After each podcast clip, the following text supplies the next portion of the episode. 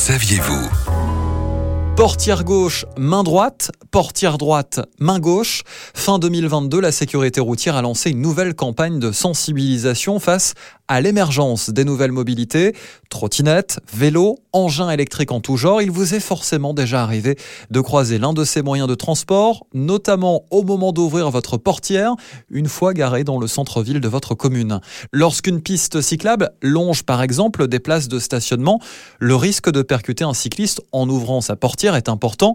Avec ce réflexe très simple à adopter, des accidents vont être évités. Lorsque vous sortez du côté gauche de votre véhicule, la sécurité routière vous invite désormais à ouvrir votre porte avec votre main droite. Inversement de l'autre côté, cette méthode va en fait automatiquement vous inciter à vérifier l'angle mort, vous permettant de voir facilement si un cycliste ou un deux roues arrive à votre hauteur. Si cette technique peut paraître assez complexe, elle est en réalité très facile à mettre en pratique et vous permettra également dans d'autres circonstances d'assurer votre propre sécurité en descendant de votre véhicule.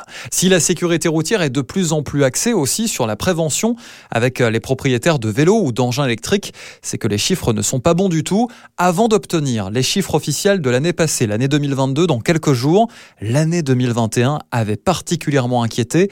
41 000 cyclistes en France avaient été blessés dans un accident 130 ont malheureusement perdu la vie.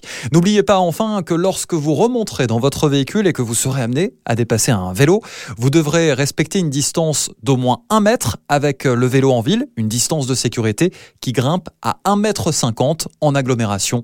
Cela sauve des vies. Retrouvez toutes les chroniques de Sanef 177 sur sanef177.com.